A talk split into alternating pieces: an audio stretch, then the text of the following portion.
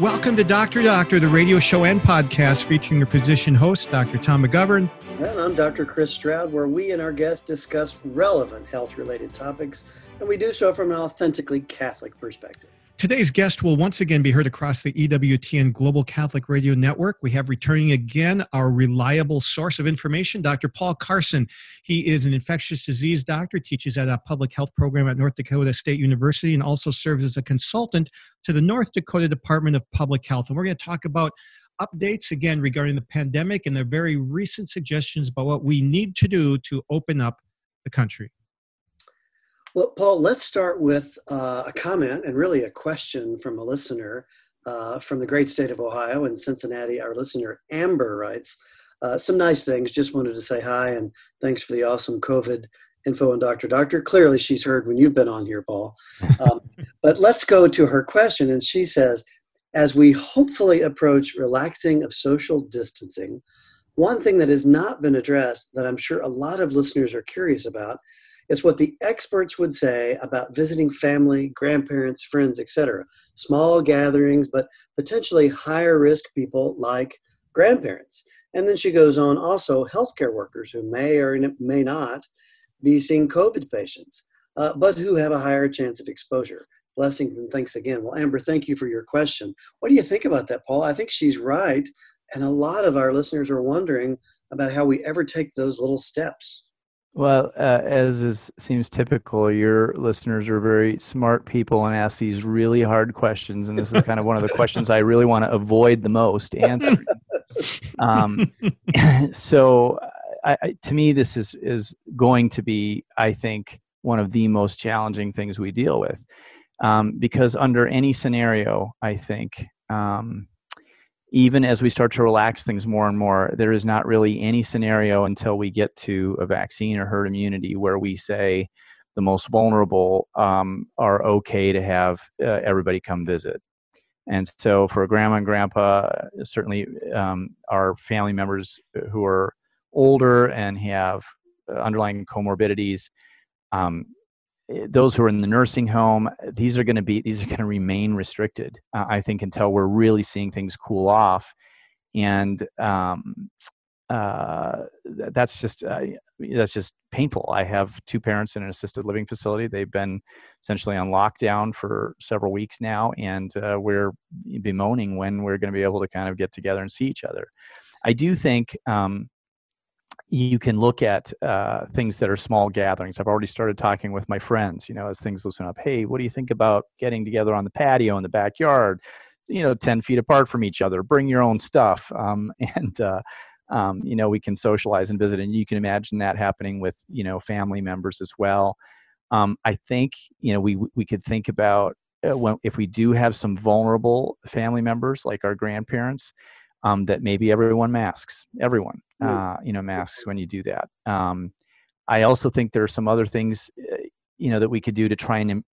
We're not going to be able to make this risk zero, but we can uh, hopefully diminish it. So, uh, again, um, looking at can we visit like with a little bit of distance between us? Let's make sure everybody does hand hygiene right before we all start to visit.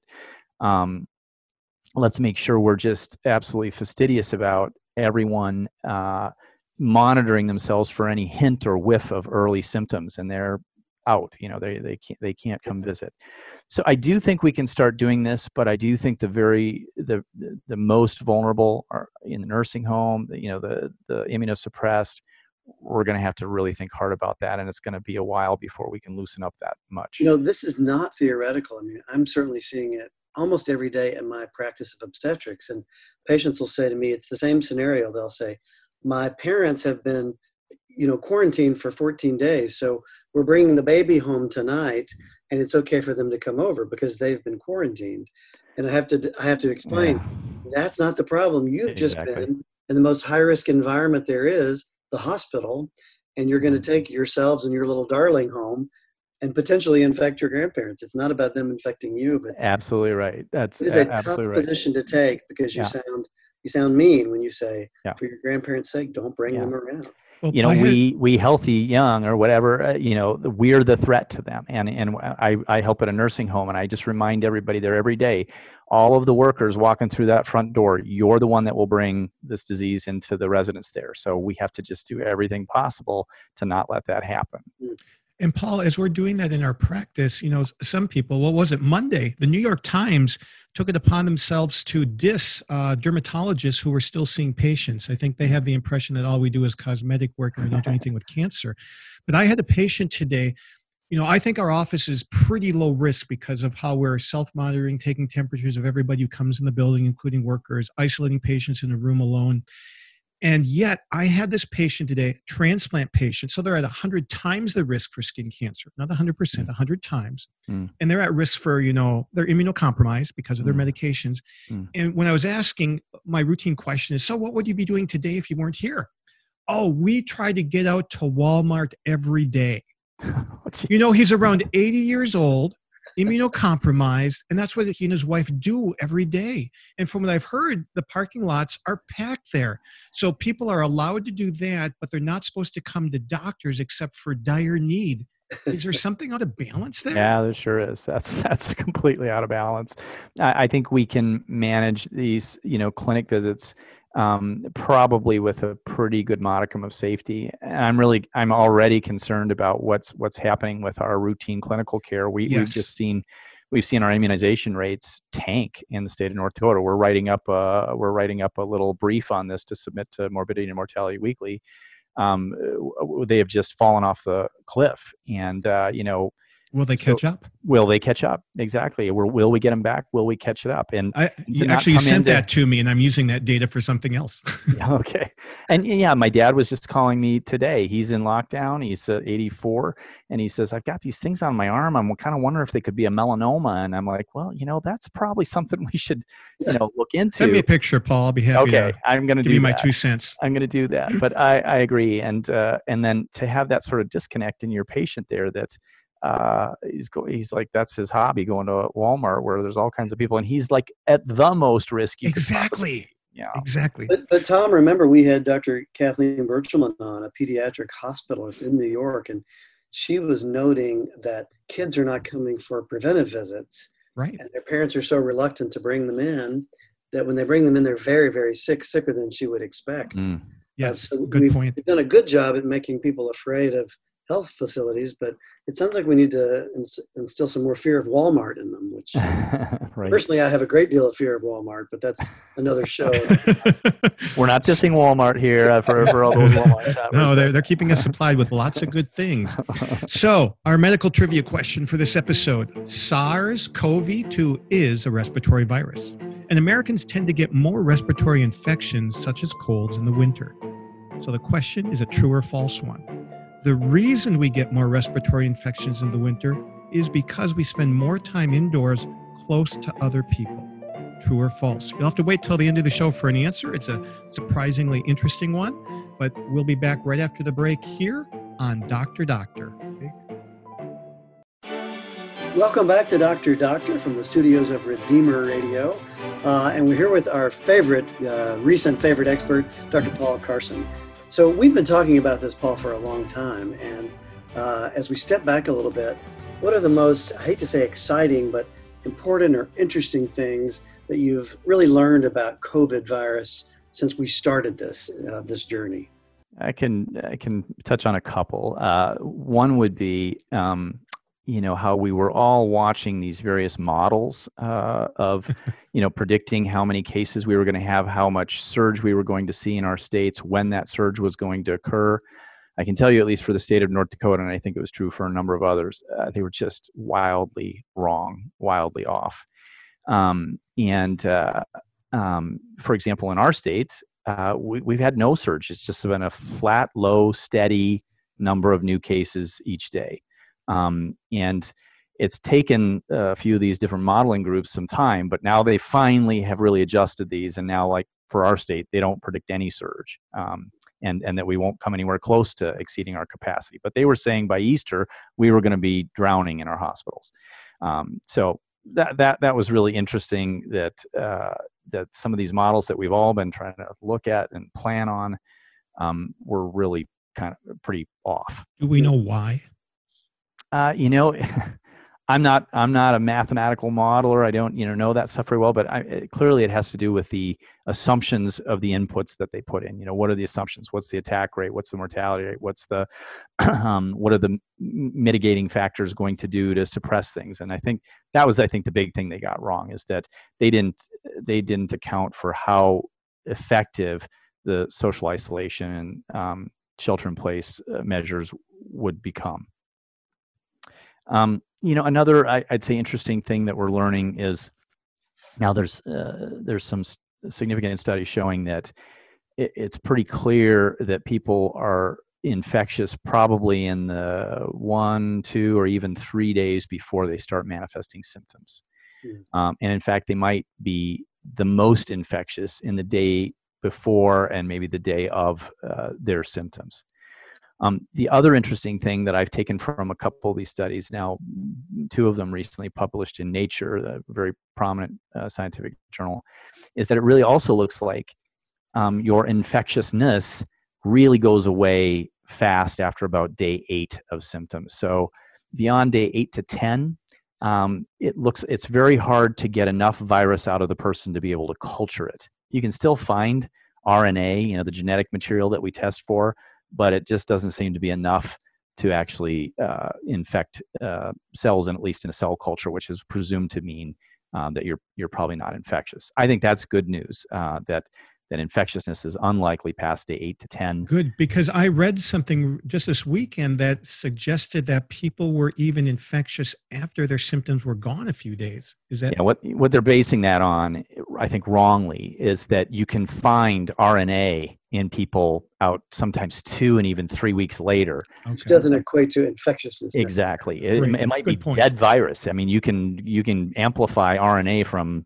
you know inactive or dead virus, um, but it's it doesn't appear that it's enough or active enough to be able to infect cells. Well, Paul, a, a, friend sent me an article from I believe it was the Washington Times, and the, the article itself is not that important, but the concept in that I think a lot of us are groping for perspective and where we live seems to have such a dramatic impact on our perspective.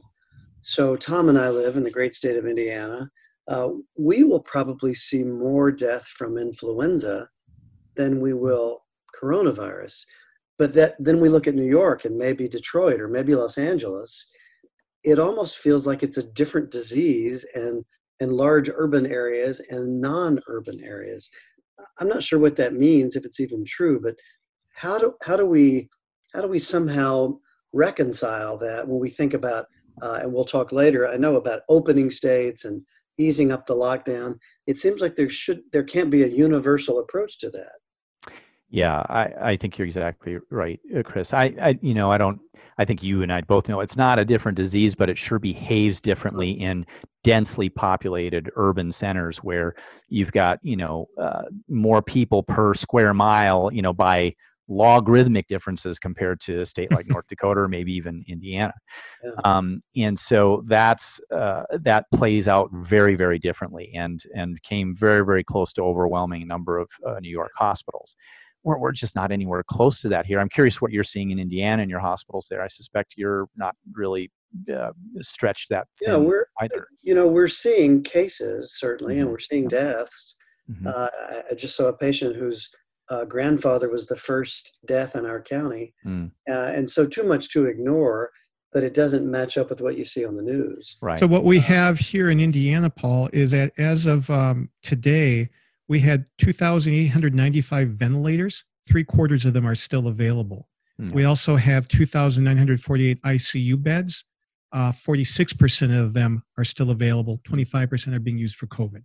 Right. So you have a lot of capacity yet. Yes. And and I, am curious if your curve is ours curve is flat. I mean, we haven't had to, you know, we've talked about flatten the curve, flatten the curve. We didn't even have to do that in North Dakota. Our curve has remained uh, flat. I don't know if you searched. Ours went up, then it was going down, and then today it's spiked up. Yeah. Oh, and we don't know well, why. So, uh, you know what the, the other thing that I, I actually told our health department please put on our website uh, when you post here numbers of tests done each day because it's highly dependent on how much testing is going on each day um, and you know, I don't want to I don't want to spoil our trivia question either, but mm-hmm. it seems like we haven't heard anything about Miami. And in my mind, Miami is a southern New York. Um, not exactly the same. I'm not a population expert, but it's a big, densely populated city. It is. I, have heard some people say they think that's going to be the next hotspot. I haven't personally looked at their numbers or their incidence curve, uh, uh, uh, but I have heard people speculating that will that that will be the next um, the next uh, really uh, hotspot. Um, but it it begs that question. That is the trivia question, which we'll get to soon. so, Paul, one thing that we were texting back and forth about um, this morning is something that's on a lot of people's minds, and it's like, why weren't we better prepared for this? You know, I've had you know the editor the Linacre Quarterly Barbara Golder say to me, you know, nobody could have really predicted that was going to be this bad and could have been that well prepared. Yet uh, the John, Johns Hopkins University said that on their on their website for global health preparedness, no country was better prepared for a pandemic as of last year. Hmm. How do you make sense of that? I, am curious what they what they were looking at when they said that, but I um, I, and I, I maybe uh, um, take a little uh, uh, different view than Dr. Golder. I think we've talked about this in infectious disease and in public health like almost every year for decades. the World Health Organization, the Centers for Disease Control, has uh, regularly put out pandemic uh, preparedness plans. The, the thought was is it was going to be a pandemic influenza strain, a strain that would, um, you know, be something like the 1918 or uh. 1957 strain. That's that's what we've been planning for. But the same principles apply to something yes. like this. Eh, the, the concern has been that it would be a respiratory virus that was unique, that we weren't immune to, and would sweep through the population and potentially have high mortality. And there was several drills done on this over the last decade, um, uh, simulations that ran through how prepared we were, and several reports that raised big red flags saying we're we're not ready with for this. So you know our ventilator capacity isn't there, our PPE isn't there um, I, there's other things that came out that just shocked me with this, like our our our ability to have this plastic nylon swabs to collect the samples. Yes. You know, not having enough of those and being dependent on one supply chain out of Lombardy, Italy, where they make them. You know, uh, how fragile that supply chain is. I just got off a conference call with our health department where we are very much wringing our hands about when we're going to run out of personal protective uh, equipment in our state cache that's being used by a lot of our nursing homes and critical access hospitals. And, and I, I, I'm just asking myself, like, how could this have happened? How, how could we have been drilling for this, talking about this, and here we are, um, just kind of sucking air on on a lot of these issues. And I, I don't point my finger at any particular person or administration or whatever. This has been going on. You know, these these issues have been through several administrations. It's bipartisan. yeah, it is bipartisan, and it's over several years. But it does seem to me that we as humans, uh, you know, are creatures of kind of what's the immediate threat in front of me that I pay attention to. This sort of far off thing, out of sight, out of mind. It's it's not urgent to me right now. We'll kick that can down the road a little bit further. So, do you think that South Korea and Taiwan were so ready for this because they learned from their previous experience that caught them unaware? That, that's what I've I've heard some colleagues uh, suggest that SARS really scared them. Uh, they they saw how uh, um, devastating that could be. Uh, they were living it. They it was a that had a high mortality, and so it was a very frightening disease and you hear like um, for example taiwan has established this network of what they call fever clinics where they rapidly assess people um, with any kind of uh, you know viral like illness and and then put into place uh, isolation quarantine type processes. They also seem to be able to ramp up their testing ca- capability very quickly. South korea is able to do is like over a million tests a week you know for a country that size. I mean they're in far better shape than and they kept their businesses and schools open didn't they yeah, their school was was closed when it hit by, uh, by a natural break, but they okay. they have um, they've let them uh, phase back into school. They did not clamp down on their businesses. They've really done this their control with fairly traditional public health measures, kind of uh, on steroids. I mean, they've done very aggressive uh, case finding and contact tracing. They they take it to another level.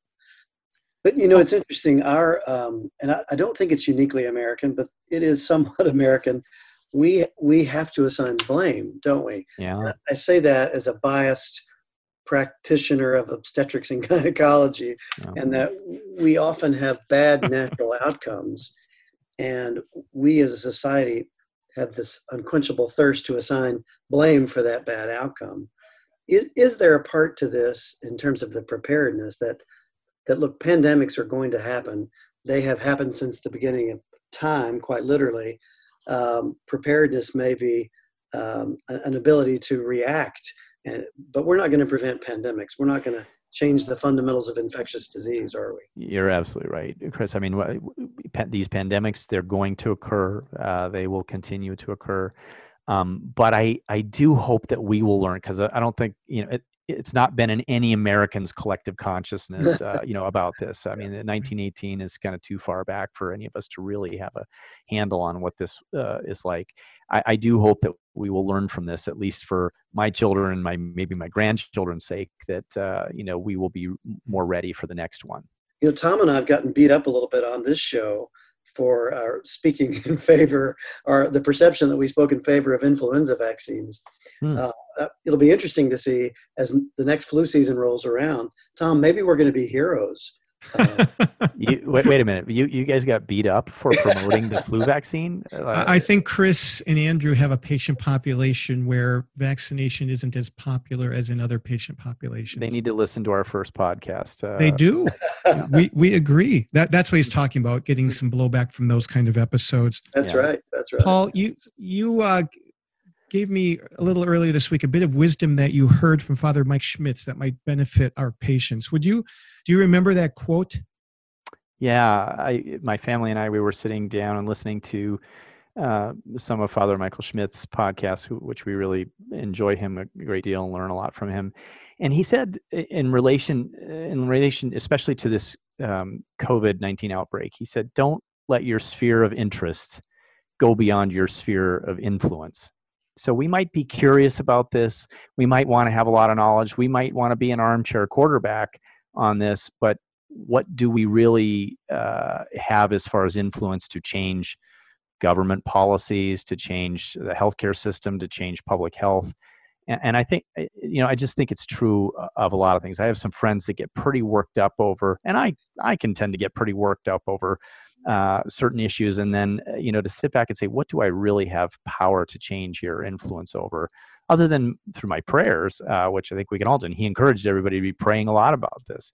Um, but I, I think that was a bit of wisdom uh, on this. I think that applies to all of life. I think yeah, that's I, I, agree. That's great, Paul. Back to some fundamental public health because there are a couple of words that we hear often uh, with regard to the pandemic, and, and that is the talk of suppressing the disease and mitigating the spread of the disease what's the difference and what are we doing right now as a nation yeah. So and you could even throw in there the earlier one you know containment. So things start with containment. If it's a local it's not a pandemic it's in one spot we try and contain it there. If it breaks out beyond there and starts to spread as an epidemic to a wider geographic area or or you know in our current circumstance a pandemic everywhere um, then things often move towards mitigation which is uh, really trying to um, diminish the severe impact of the disease. and uh, so it's focusing there on slowing, not necessarily stopping the epidemic spread, uh, especially for things like this, which is quite contagious. Suppression is a, a, a goal that aims at actually driving it out to to eliminating it. Um, that was the goal with the original SARS, uh, um, in part because it was so lethal and also in, because it did not appear quite as infectious and it was successful. So, to suppress something, you really need to drive what's called the reproductive number less than one. That means for every person that gets sick, how many more people do you infect? If you infect less than one person, so if you know each person uh, infects less than another person, it'll eventually extinguish. The epidemic will go away. If it's more than one, it will continue to grow uh, over time. Um, this one is going to be very hard to suppress. The reproductive number is thought to be around 2.5. Some estimates put it even fair amount higher than that. Um, so if you've got two and a half, three, maybe some estimates are you know three and a half or more, people getting infected from each case, that that's really difficult to suppress. So our efforts right now are basically mitigating this universal social distancing, closing of certain businesses, et cetera. Right. Trying to diminish the impact, trying to, um, you know, I think our original goals were the right ones, which is trying to prevent a surge in the healthcare system that they couldn't manage. Mm. Kind of feel like we've we've accomplished that. Yes. Um, and thank exactly. Thanks be to God. And I um, then I think you know, uh, uh, right concomitant with that is really trying to protect the most vulnerable. That's turning out to be a challenge. You know, trying to really keep it out of nursing homes and congregate living facilities is hard. Um, and uh, um, so the that's our that's our goals is trying to really decrease the deaths, decrease the severe severity of this. Paul, before we go on, we're going to take that rec- required break for EWTN and be back with more of your wisdom and advice after the break here on Doctor Doctor. We're back with more of Paul Carson here on Doctor Doctor. And Paul, something that you and I have been very interested in, along with um, our, our colleague uh, Tony Flood, the philosopher, is whether or not the treatment of the pandemic is worse than the disease itself. And in fact, uh, a former lieutenant governor of New York wrote in the New York Post this week, quote, it's too bad none of the models consider the deaths that will be caused by unemployment. And we might add as physicians, and by patients missing their, their medical checkups, uh, their monitoring, uh, and they're checking for other disease. So, what do you think of her statement, Paul? It's too bad none of the models consider other these any of the other causes of deaths or the collateral damage due to social distancing. I think she's spot on. I think she's she's spot on with this, and and eh, you know we as health professionals and uh, we in public health should not look at one one disease as being sort of insular and the only thing to consider because the the management of this certainly is going to have far-reaching implications. And uh, you and I were sharing some papers recently. You know, one of which was uh, a, paper from the Lancet uh, a few years ago that looked at uh, the rate of suicide increase for every yes. percentage point that goes up in unemployment, and it's about one percent increase in suicide for for every percent uh, of unemployment that's added. And uh, you know, there's some projections that we may hit over 30% unemployment with this. I mean, that will have a, a, a tremendous impact on uh, numbers of suicides. Um, we looked at. we, were, we were talking earlier offline, yeah. but give our listeners perspective about nationally the number of deaths of suicide.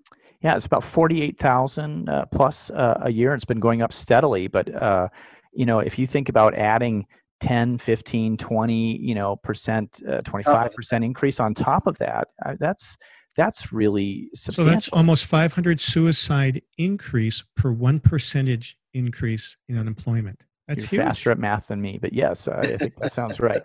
And it's, um, a, it's, a, pandemic of sorts. That's a secondary a secondary phenomenon, but much too important to overlook. Paul, what right. do you think if instead of these websites just having the curves for COVID cases and COVID deaths, it also had curves for increase in addictions, increase yeah. in suicide, increase in depression and anxiety, increase in cardiovascular deaths due to this?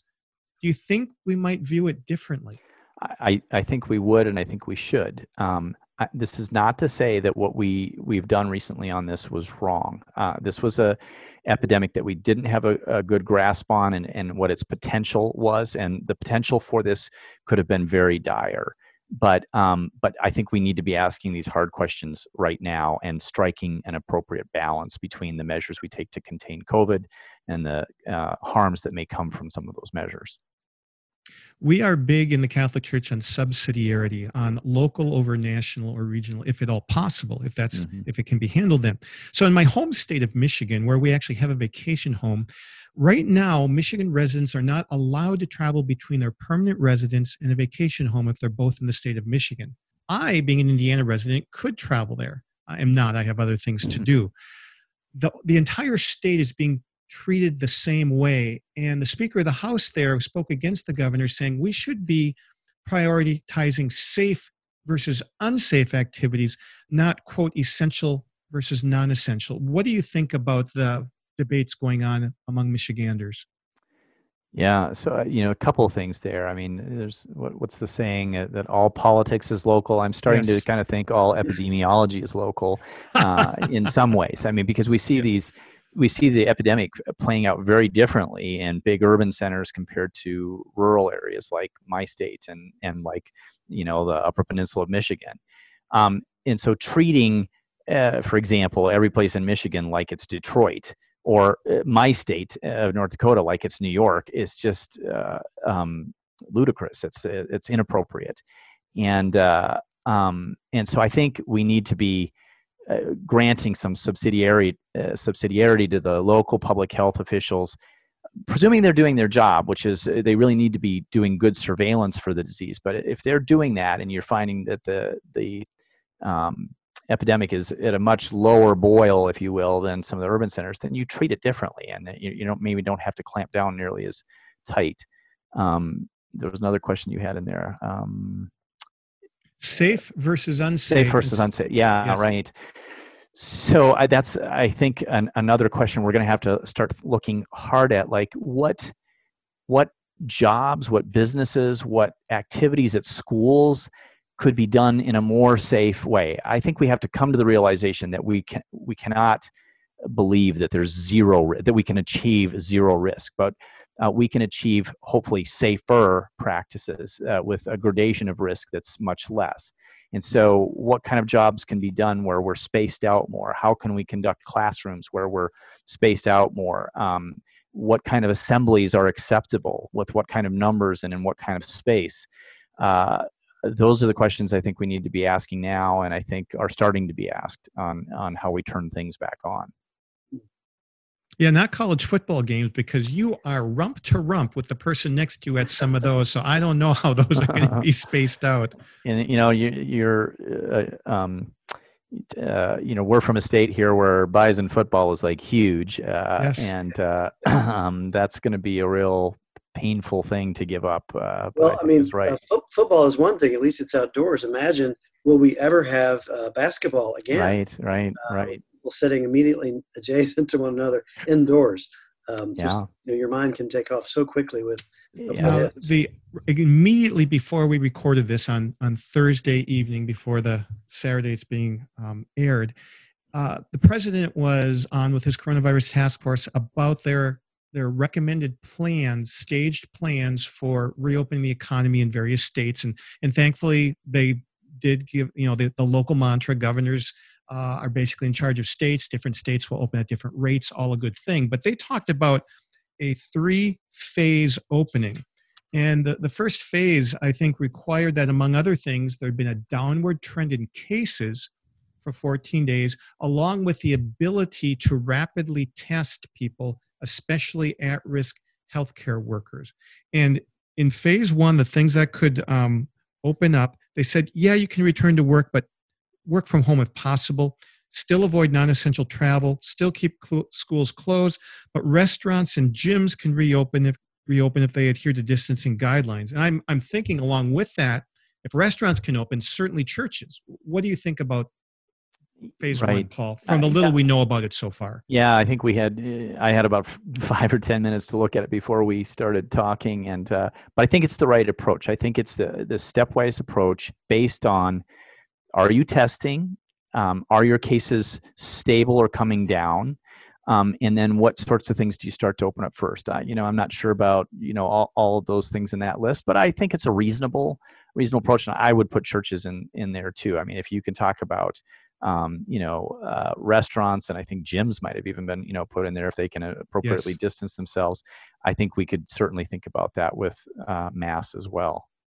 But you know, hopefully, uh, we're talking about relaxing of some of the the distancing, and it seems to me that can't translate into a relaxing of monitoring and observation. In fact, we may need to monitor and observe even more closely because at the first hint of an uptick, yeah various communities would need to pull back. To Tom's point about subsidiarity, it may be different in Indiana and North Dakota than it is in Chicago.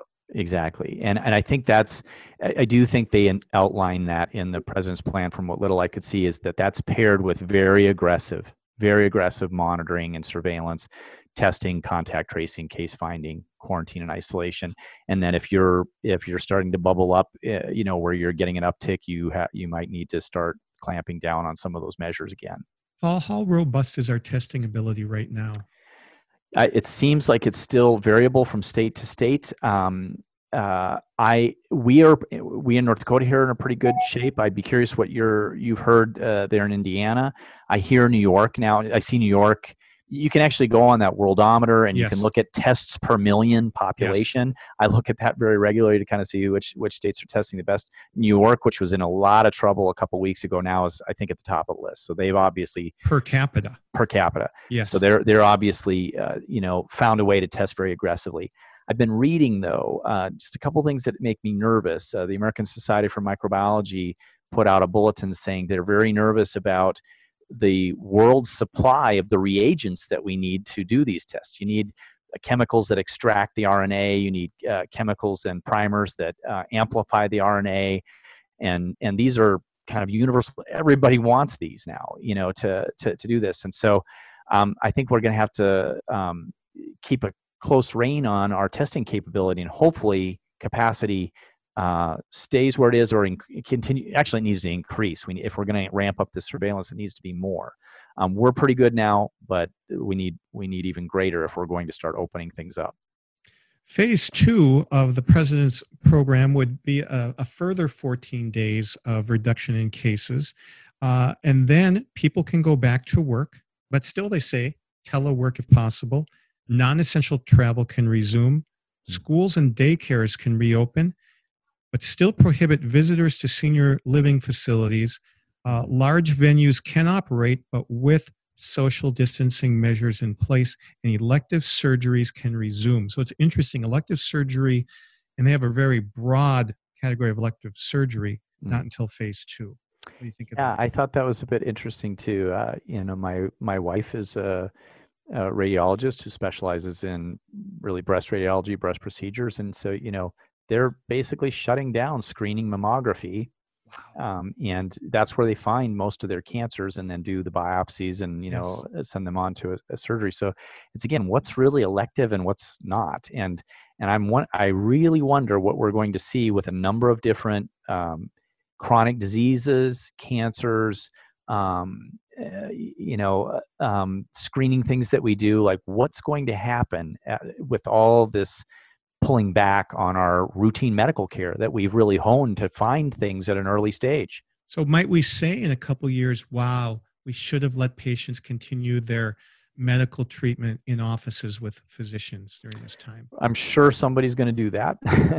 Um, and uh, and that may be right. I think you know we were balancing this immediate need for personal protective equipment you know so right. do, do, we need it for the elective surgeries or do we really need to save it for you know the covid patients i think now that we're not seeing huge surges maybe we we get back to work that sounds reasonable and then phase three uh, they said it's just uh, a new normal but continuing going back to continuing the, the hygiene that you've yeah. talked about mm-hmm. giving people a six foot berth mm-hmm. uh, there was a Pew survey that was just reported in the last couple days, and it said that two thirds of people are more afraid of governors opening up states too soon than waiting too long. Hmm. I found that fascinating. More anxiety about uh, us being around each other again, and uh, yes, yeah, wow, uh, that's interesting. I went, and this was a Pew survey just recently, very yes, recently, in the last couple days. Yeah, because uh, I mean, in my personal sphere, I hear people like, "I'm I'm so tired of this. I want to get yes. back." You know, I, that's what I'm hearing in my own sphere of influence. But uh, I'm sure we're going to be having balancing competing interests of the anxieties. You know, the people who are very afraid of this and the people who are pushing hard. I see several of our business groups here in North Dakota are pushing our governor very hard to get businesses back open. and he was getting pushed the other way by some people getting, to close exactly, things down. Exactly. That can't be a fun I, job. I mean, I'm certainly no sociologist, but sort of uh, population behavior is interesting. That when there's a perceived crisis, you know, I think people, the citizenry, will tolerate things to a degree, but if mm-hmm. the perception of that crisis begins to fade, then their willingness to to comply drops. And I think sadly, those people who need to be complying, it also drops with them. Yeah. So it almost seems to me that if, if we don't relax the standards for some people who may not be at risk, we may be putting the people actually who are at risk at even greater risk. Right. Right. Uh, yeah, I think that's a good observation, Chris. Uh, because psychologically, as a society, we just have our limits. Right. Uh, as to yep. what we well and i've been i've reviewed i don't know 50 60 articles here in the last few days and one of them talked about that question chris and it was what people are the most uh, compliant with these things and it's exactly what paul's been talking about your sphere of influence Hmm. the more uh, people in your immediate circle that have been affected by something the more likely you are to comply and Right. most of us in our immediate circle we don't know anybody who's Mm-hmm. had covid or even been um, exposed to covid mhm, so, so it makes it really hard to to want to comply. mhm. Right. Yeah, good point. Uh, Paul, there was an article that you forwarded to me from um, uh, March 16th. So it came out early from the United Kingdom, the Imperial College, and they have a COVID 19 task force there. And it said that um, they expect that, you know, if a vaccine is available in 18 months, they expect that 12 out of those 18 months, we're going to be doing some major league social distancing. And it's what I was, you know, explaining earlier for those people that have seen the movie Finding Nemo. So you'll know my mm-hmm. cultural touchstones. There's a scene in there where, as a clownfish, Marlin is sitting, you know, protected within the sea anemones, and he peeks out to look to see if it's safe. Oh, but then he goes back in if he sees something. He goes out see if mm. something's safe. Oh, then he pulls back in. It's that over and over until he's really sure it's safe. So I'm wondering, are we possibly looking at that? You know, we'll relax and oh, cases go up. We have to pull back into social distancing tomb again. Is that a possibility? And they said they thought 12 out of those 18 months we would be doing that. Yes, I I think um, uh, I I think that that probing I, I've heard it referred to as stuttering measures. Uh, that you'll you'll have this sort of stuttering approach to um, how tight we have to clamp down on things, depending on on what's what's happening on the ground, and that implies aggressive and active surveillance. I do think that's uh, where we're going to be going, and and and I think we're going to have a lot of little experiments to see what works and what doesn't. And and I think we're we're also going to be a bit fortunate here to look. We've got a couple of examples to look ahead of us here. Um, Spain has kind of gone back to work here, right? Just Oh, right, kind of a, they they aren't all the way down. I mean, No, they aren't. Decided, and they've decided to you know get back into their manufacturing and a number of other businesses. A lot of people have been in Europe have been critical that they they were going to kind of start that early, but we'll have a very good example ahead of us to look at oh, what happened yes. uh, there, and um, and then China is also doing that now. I, I've heard my Mark Strand, who you've had on your show, has Yes. some friends who live in Wuhan, and they they're talking about what's now opening up and what they're allowing them to do, and and, and they're they're slowly opening the spigot, if you will, and we'll have a very good example there uh, of you know what happens and how bad things flare with you know more aggressive monitoring and and doing the case finding and contact tracing. So we don't have to shoot blind on this. I think we'll have a couple of examples right ahead of us. That's a great point. And you just mentioned Wuhan, and I read something again this morning, I think last night, that there's some evidence that this virus may have been used in research, not manufactured by man, but being researched at the Wuhan Institute of Virology and may have escaped. What do you know about that? I- don't I don't know about that. I I find those uh, sorts of things to me to be a bit circumspect. I I I- I would I would want to actually see actual data of what they were working on there because you know the, the researchers that look at virology can do what are called these phylogenetic trees they're basically like a uh, rna ancestry.com for viruses Oh, and they've done that. They've shown that it is natural, it's not man made. right My question is Is there evidence that it's one of the different agents they were working with? Like I used to work at USAMRIID, U.S. Yeah. Army Medical Yeah. Research Institute, with Yeah. Ebola years ago Yeah. and other things. So those I were see. natural strains. Yeah. But what are the chances something like that could have, quote, escaped, like smallpox did in, in the UK, you know, last century?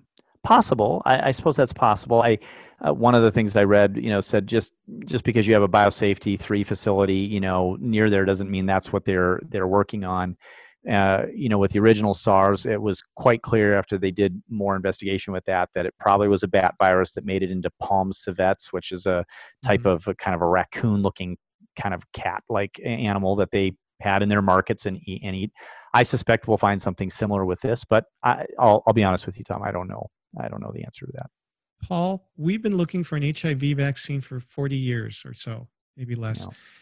We don't have one. Right. We are pinning great hopes on a COVID vaccine in 18 months or less. What if we don't get it? Or are coronaviruses easier to make vaccines to than something like HIV?